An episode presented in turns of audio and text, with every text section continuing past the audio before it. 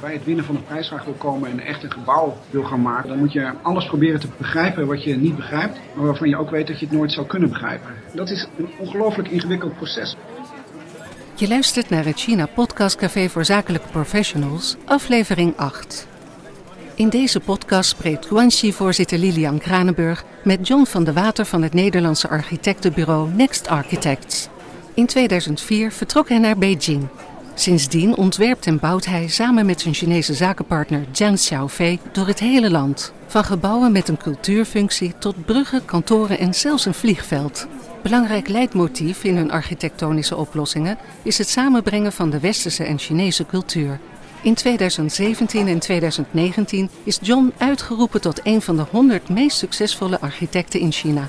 Een tweejaarlijkse prijs van het Amerikaanse Architectural Digest. Welkom John. John, jullie opereren zowel vanuit Nederland als China. Kan je kort voor de luisteraar in beeld brengen hoe jullie tussen beide landen samenwerken? Ja, uh, allereerst dank natuurlijk voor de uitnodiging. Over die samenwerking tussen Amsterdam en Beijing, dat is uh, een, uh, een soort continu ontwikkelend iets binnen onze beide bureaus. En er is geen vaststaande formule voor. Het oorspronkelijke idee waarmee we naar China kwamen is dat uh, 90% van het ontwerpen in Amsterdam zou gaan gebeuren. En 10% in China. En door de tijd heen, we zijn inmiddels 16 jaar verder, zien we dat uh, ongeveer 90% in China gedaan wordt en maar 10% in, uh, in Nederland. En over dat hele proces en waarom en de ontwikkelingen erachter. nou, eigenlijk is dat min of meer het thema van het boek wat ik geschreven heb. Je kan China niet veranderen, China verandert jou. Daarin is het continu uh, een soort van, van zoeken van hoe moet je de juiste balans vinden tussen invloeden vanuit Amsterdam, vanuit China, vanuit Peking, vanuit Chinese opdrachtgevers. Om gewoon tot goede ontwerpen te kunnen komen. Mooi. Daar zullen we dadelijk direct op wat nader op ingaan, op die Chinese opdrachtgever en het klimaat hier om te kunnen bouwen en te ontwerpen. Maar misschien eventjes voor mensen die veel naar onze podcast luisteren. Die kwamen regelmatig in Beijing tot voor kort. Jij woont en werkt er sinds 2004 en je hebt van dichtbij meegemaakt hoe de hoofdstad van grote stad tot metropool is omgebouwd. Als je kijkt wat er in die relatief korte periode allemaal veranderd is, op gebied van stedenbouw, infrastructuur, uh, maar ook op de kwaliteit van het leven- en woonomgeving van de stad, welke veranderingen hebben dan de meeste invloed gehad op de stedeling daar? Ja, dit is, dit is ongekend. Het is, uh, het is verschil tussen dag en nacht. En niet alleen voor Peking, maar eigenlijk door heel China heen. Het is sowieso het proces wat gaande is, de verstedelijking in China. Die is ongekend in de geschiedenis van de wereld. Uh, ik, ik, schat in iets meer dan 70 jaar zijn er 1 miljard mensen van het platteland naar de, de stad of naar steden verhuisd. En die hele verstedelingsopgave uh, die heeft natuurlijk ongelooflijk veel goed gebracht. Die heeft levensstandaarden verhoogd. Er zijn heel veel kansen voor individuen om hun eigen toekomst te kunnen bepalen, gecreëerd. Tientallen miljoenen mensen uit armoede gehaald. Maar er is natuurlijk ook een, uh, het kan niet alleen maar geromantiseerd worden. Er is ook uh, natuurlijk een keerzijde van dit proces en dat is de gevolgen voor het milieu, de kloof tussen platteland en stad.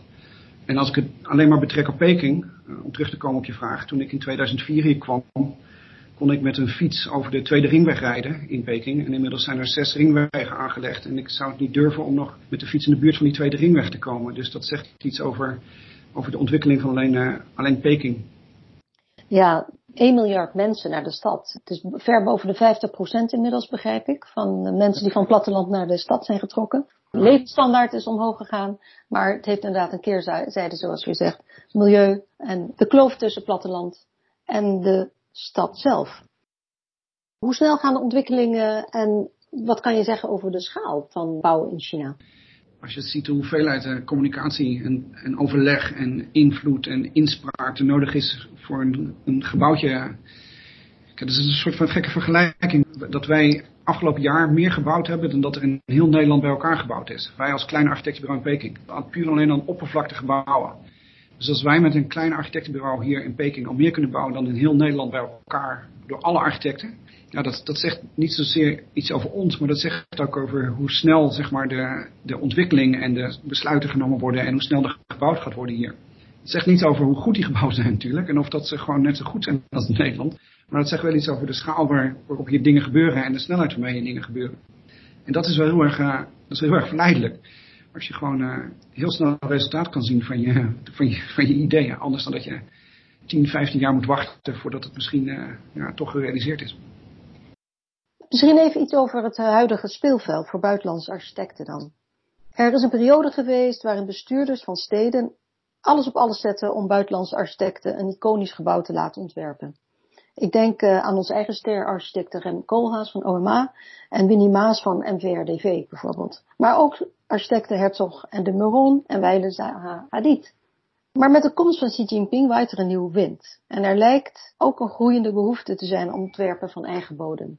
Klopt dat? En tegen deze achtergrond en je samenwerking met je Chinese businesspartner Jiang Xiaofei om westerse en Chinese cultuur bij elkaar te brengen, hoe kijken jullie Chinese opdrachtgevers tegen deze mengvorm aan? Is er eigenlijk wel iets veranderd? Ja, er zijn ongekende veranderingen gaande en ook al ongelooflijk veel dingen veranderd in vergelijking uh, vanaf het moment dat we hier kwamen. Uh, en het huidige klimaat waarin we, het architectuurklimaat waarin we leven, die wordt, wordt vrij vertaald ook wel het New Era Architectural Principle genoemd, als ik het direct uit het Chinees vertaal. En dat is ingeleid door wat je al zei door, door president Xi Jinping. Uh, met het aankondigingen van uh, Xi Jinping met geen vreemde architectuur meer voor China. En het ingewikkelde natuurlijk is, hoe definieer je vreemd? En hoe verhoudt vreemd zich tot creativiteit en vreemd zich tot innovatie bijvoorbeeld? En er is eigenlijk pas recentelijk een meer heldere definitie over wat nou vreemd is en wat dus niet meer zou mogen. En dat is uh, eigenlijk een omgekeerd antwoord. Dat is van waar goede architectuur aan zou moeten voldoen.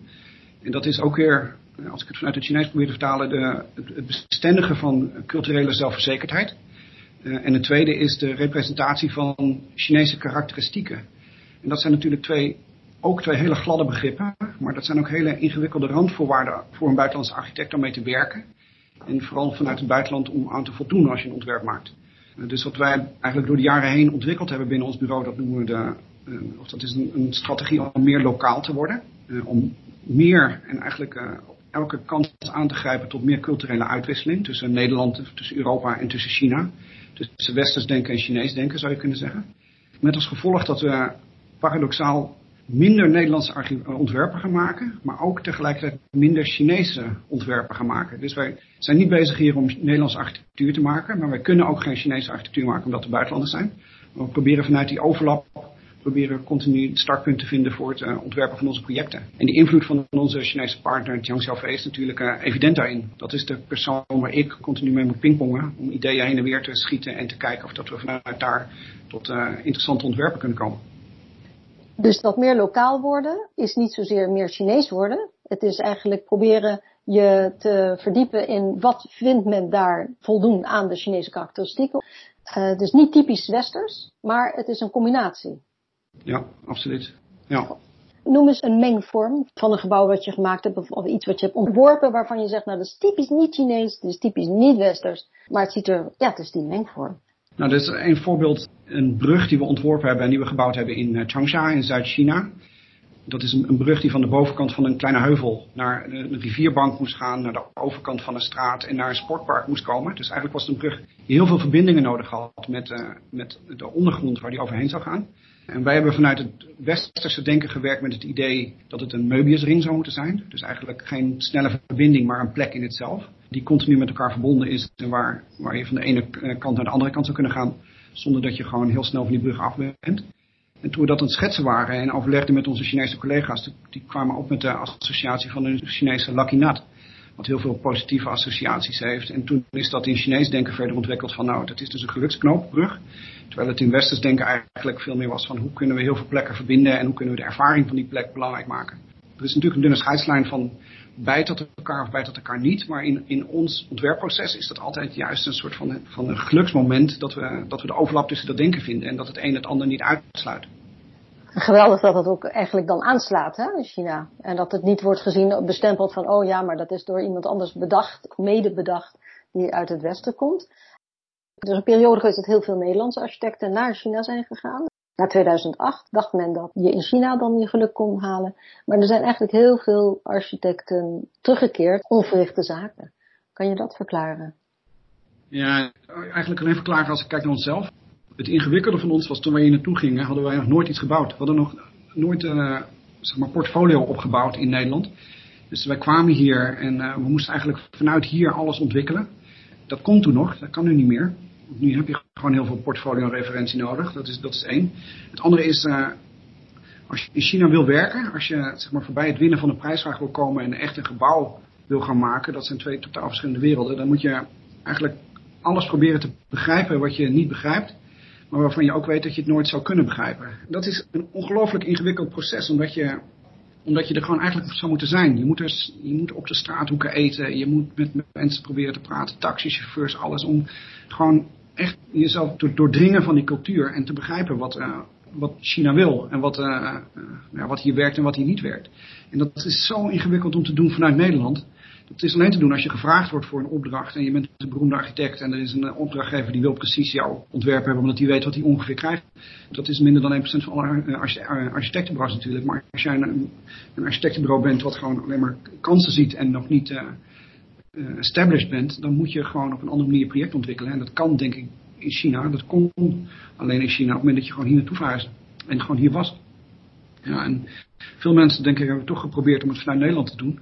Uh, maar ja, dat, dat is gewoon ingehaald door de realiteit. De eerste aantal jaar dat ik hier kwam, werd er wel naar dat soort parachutearchitectuur gevraagd. Je ontwerpt het in Nederland en dan laat je het landen in, in China. Maar dat is uh, steeds minder het geval.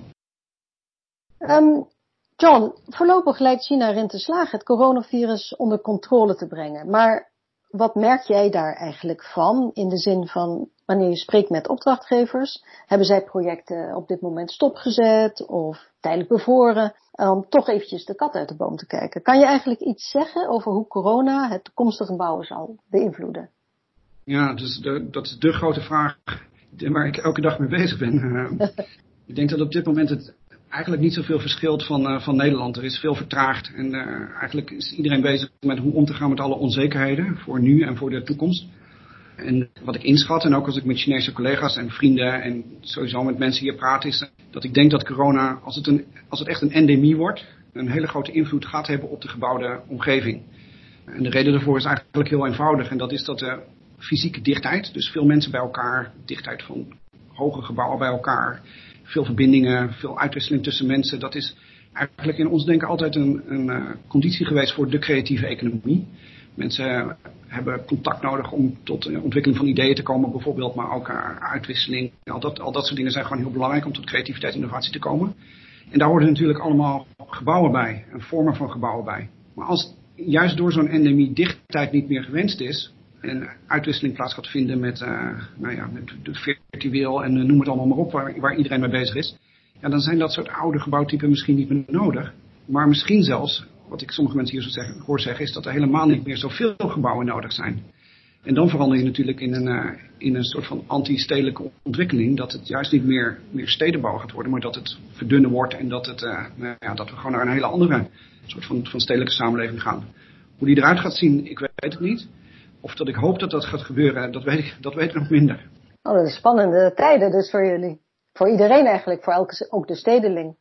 Nou ja, misschien dat het Nationale Volkscongres daar iets over loslaat. Want wanneer we deze opname maken, is het Nationale Volkscongres een beetje op zijn einde. En voor zover jij dat hebt kunnen vernemen, welke richtlijnen of grote plannen staan er op stapel waar jouw business direct mee te maken zal krijgen? Ja, het ging, het ging dit jaar heel veel over uh, het coronavirus. Uh, en er zijn een, een, aantal dingen, denk ik, die doorgezet worden die eigenlijk al van het afgelopen vijf plan in werking waren gezet. En dat is bijvoorbeeld het verplaatsen van zwaartepunten in steden. dus Beijing wordt bijvoorbeeld ontlast door een gedeelte van de stadsregering van Beijing naar een satellietstad Guangzhou te verhuizen. de nationale overheid gaat in Xiong'an, een nieuwe stad ten zuiden van Peking, heel veel nationale overheidsgebouwen plannen en realiseren. Uh, er is een schaalvergroting aan de gang. Dus er worden betere verbindingen gemaakt tussen grote steden, waardoor de gebieden van tientallen miljoenen mensen gaan ontstaan. Waarbij je dus veel makkelijker in één stad kan wonen en in andere kan werken. Dus, dat, uh, dus het is niet meer noodzakelijk dat elke stad op bijvoorbeeld drie kwartier verbinding met een hogesnelheidsstation uh, ook zijn eigen grote luchthaven moet hebben en dat soort dingen.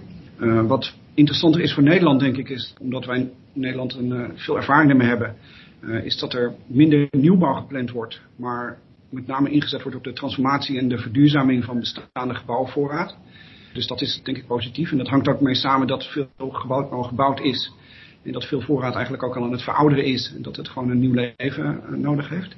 En het laatste wat ik opgepikt heb zelf is de, de revitalisering, als dat een Nederlands woord is, van het platteland. Omdat natuurlijk met die verstedelijking duizenden, tienduizenden dorpen achtergebleven zijn, die gewoon helemaal verlaten zijn.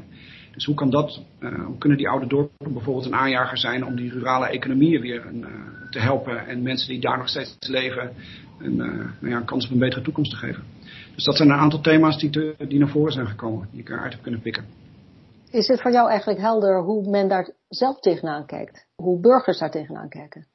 Ja, dus, er is een wereld van verschil tussen politiek en burger, ook in, ook in China. Of misschien wel juist in China. Een groot gedeelte van de mensen die ik hier ken, die hebben zoiets van, nou, het, uh, ik, ik ben er niet zo gevoelig voor wat er gezegd wordt. En die proberen de grote lijnen te ontdekken. En de grote lijnen natuurlijk is dat er GDP gegenereerd moet gaan worden. En dat de stedelijke ontwikkeling nog steeds een van de grote drijvende krachten achter de GDP-groei is. En dat er eigenlijk nog geen goed nieuw model is om de binnenlandse economie uh, zeg maar aan te jagen. Dus die proberen wel te zien dat er ontwikkelingen gaande zijn van oké, hoe kunnen wij meer inzetten op bijvoorbeeld transformatie. Maar dat loopt tegen allerlei praktische dingen aan. Hoe kunnen we inzetten op meer de ontwikkeling van oude dorpen? Wat wij ook gedaan hebben. We hebben net een compleet oud dorp hebben we een nieuw leven gegeven. Maar dat loopt ook tegen allerlei praktische dingen aan. Dus het is wel, het is proberen. Met een stapje zeg maar de rivier overgaan en dan een stapje terug en een stapje opzij. En te kijken wanneer je de overkant kan bereiken. Dat is een hele mooie Chinese metafoor die je daar gebruikt. Ja.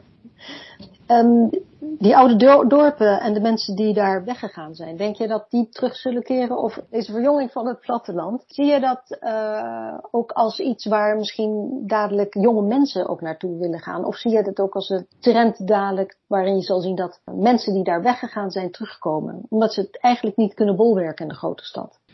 Ja, allebei. Maar ik, ik zet meer in op het, uh, idee dat het ook een bestemming gaat worden voor mensen uit de stad voor kortere, kortere langere tijd. Eh, dat er misschien, dat is afhankelijk, want er zijn natuurlijk heel veel van die dorpen. Sommige dorpen zullen misschien ingezet worden op meer culturele activiteiten waar kinderen misschien langer zouden kunnen verblijven. Of sommige dorpen zullen misschien ingezet worden voor, voor grote bedrijven die daar workshops en dat soort uh, activiteiten, uh, brainstormen, dingen, dat soort dingen gaan organiseren. Ik denk niet dat er echt een trend gaande is dat mensen vrijwillig terug willen uit de stad omdat de stad toch te veel voordelen heeft. Qua onderwijs, qua, qua uh, gezondheidszorg, qua kansen die je, die je hebt. Ik denk niet dat dorpen daar in de nabije toekomst mee zouden kunnen gaan concurreren. Oké, dat is helder. Maar je ziet daarnaast natuurlijk ook dat China bouwt in het buitenland. En de bouwwoeden in landen die liggen aan de nieuwe zijderoute. Vooral in de wat armere landen met een zwakke overheid lijkt China zich weinig aan te trekken van lokale bouwstijlen, milieu en bevolking. Kan de Chinese bouwwereld zich eigenlijk wel voldoende verdiepen in de tradities en cultuur van de landen waar zij bouwen? Even een totaal andere vraag, maar wel opvallend. Ja, uh, ja wat er een van de dingen is die ik geleerd heb de afgelopen 16 jaar hier, is dat, je, dat wij westerse mensen nooit de aanpassingskracht van, uh, van de Chinese geest en het Chinese denken mogen onderschatten.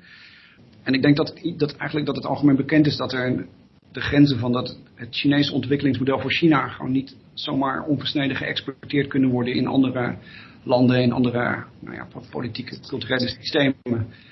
Dus er zijn heel veel voorbeelden, misschien wel meer voorbeelden in de westerse media te vinden dat het fout gaat dan dat het, eh, dan dat het goed gaat. Maar toch ken ik heel veel positieve voorbeelden. En met name veel positieve voorbeelden dat er een toename is van lokale invloed in al dat soort projecten. Uh, en die zijn natuurlijk wat minder wat minder interessant en wat minder, misschien zelfs ook wat moeilijker om, eh, om weer te geven. Maar ik heb het idee dat er wel een kentering aan de gang is. Dat het wel aan het, eh, aan het aanpassen is en dat het veranderd is en dat er per situatie gekeken wordt wat het ideaal is. En tegelijkertijd biedt zeg maar, die tekortkoming tot nu toe ook heel veel kansen voor, ook als ons als architectenbureau. Want wij zijn bijvoorbeeld ook door Chinese partijen gevraagd om uh, aan projecten te werken in Cambodja, in Sri Lanka, in Bulgarije, in Palau, waar ik er nooit van gehoord had, een klein eilandje in in de Pacific.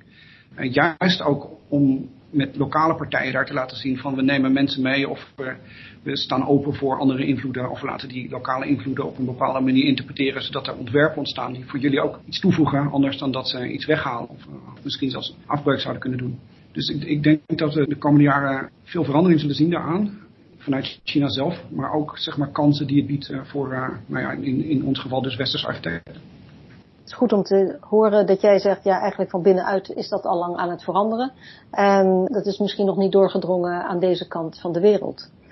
Uh, misschien kunnen we dan afsluiten eigenlijk vragen aan je te stellen over de ontwikkelingen die jij ziet in de komende 10 tot 15 jaar. En dan met name natuurlijk uh, de Chinese bouwkunst. En wat kunnen wij vooral opsteken van China En zie jij eigenlijk uh, op termijn Chinese sterarchitecten in Nederland gebouwen ontwerpen? Is mooi om 10 tot 15 jaar vooruit te denken. Terwijl mijn, maar eigenlijk mijn planning hier in China loopt vaak niet verder dan twee, drie dagen vooruit gaan. Dus als ik, als, ik, heel ver vooruit probeer te denken, dan heb ik eigenlijk hele hoge verwachtingen van de verdere ontwikkeling van moderne Chinese architectuur. Ook omdat uh, er een hele goede slag gaande is, denk ik, van de professionalisering van opdrachtgevers hier. Maar ook dat er steeds meer onderscheid gevraagd wordt van beleidsmakers voor de identiteit van hun eigen stad bijvoorbeeld. Uh, voor terugkomende Chinese architecten die in het buitenland gestudeerd hebben. Dus die, die uh, zijn met ongelooflijk uh, interessante dingen bezig, denk ik. En daar, hoop ik, daar heb ik eigenlijk hoge, hoge verwachtingen van. Wat wij daarvan zouden kunnen opsteken is, is best wel een ingewikkelde vraag. Omdat de opgave waar wij in Europa aan werken eigenlijk bijna loodrecht staat tegenover die van waar de opgave, de opgave voor China aan het werk is. Kijk, in Nederland zijn we natuurlijk bezig met verduurzaming. In China veel minder nog. In Nederland zijn we bezig met krimp als een van de opgaves. Terwijl in China nog steeds uitbreiding belangrijk is. Dus, dus er zijn best wel wezenlijke verschillen in opgaven. Dus het is ingewikkeld om dan te zeggen, dit zouden we kunnen leren. Maar als we iets zouden kunnen leren, dan, uh, wat ik eerder zei, denk ik de, de, veerkracht en de snelheid van het Chinese denken. Dat zou ik graag, uh, graag wat meer terugzien in, in, in, Nederland. En over de, de Chinese star-architecten. Ik, ik, pleit al jaren voor om jonge Chinese architecten in Nederland meer kansen te geven om daar een project te doen. Uh, eigenlijk net zoals China ons als, als bureau kansen gegeven heeft om hier dingen te doen. Omdat ik, uh, omdat ik denk dat culturele uitwisseling sowieso, maar ook dat vak, uh, architectuur, het vakgebied waar ik in werk, bij uitstek een, een manier is om meer onderling begrip te kunnen krijgen en kweken. En ik denk dat er meer begrip in de wereld vandaag alleen maar positief kan bijdragen aan de, aan de ontwikkeling van de wereld als geheel. Dat is een prachtige uh, opsomming eigenlijk van uh, waar we naartoe zouden moeten gaan. Hè. Hoge verwachtingen van de Chinese architectuur. Je hebt gemeld dat de identiteit van de eigen stad steeds belangrijker wordt in China. Dus het wordt niet een copycat, maar de eigen identiteit ontwikkelen. En tegelijkertijd staat dat een klein beetje haaks op waar wij mee bezig zijn, omdat we in de krimpsituatie zitten hier in het Westen, vooral in Nederland, en verduurzaming steeds belangrijker vinden. En toch, en toch zeg je, wij moeten toch die ruimte laten voor Chinese architecten om in Nederland ook aan de slag te kunnen. Want uiteindelijk gaat dat helpen om onderling begrip verder te ondersteunen en te kweken. En dat is iets waar we immers naartoe moeten gaan in een wereld die steeds verder vervlochten raakt. Dat is wat ja. je zegt. Ja? ja, absoluut. Ik vind dat een uh, hele mooi einde aan dit gesprek. Ik wil je heel hartelijk danken, John van der Water van Next Architects in Beijing. Dank voor je deelname en ik hoop dat we elkaar binnenkort in levende lijven kunnen ontmoeten weer. Dat hoop ik ook. Hartstikke bedankt. Oké, okay. dag. Dag.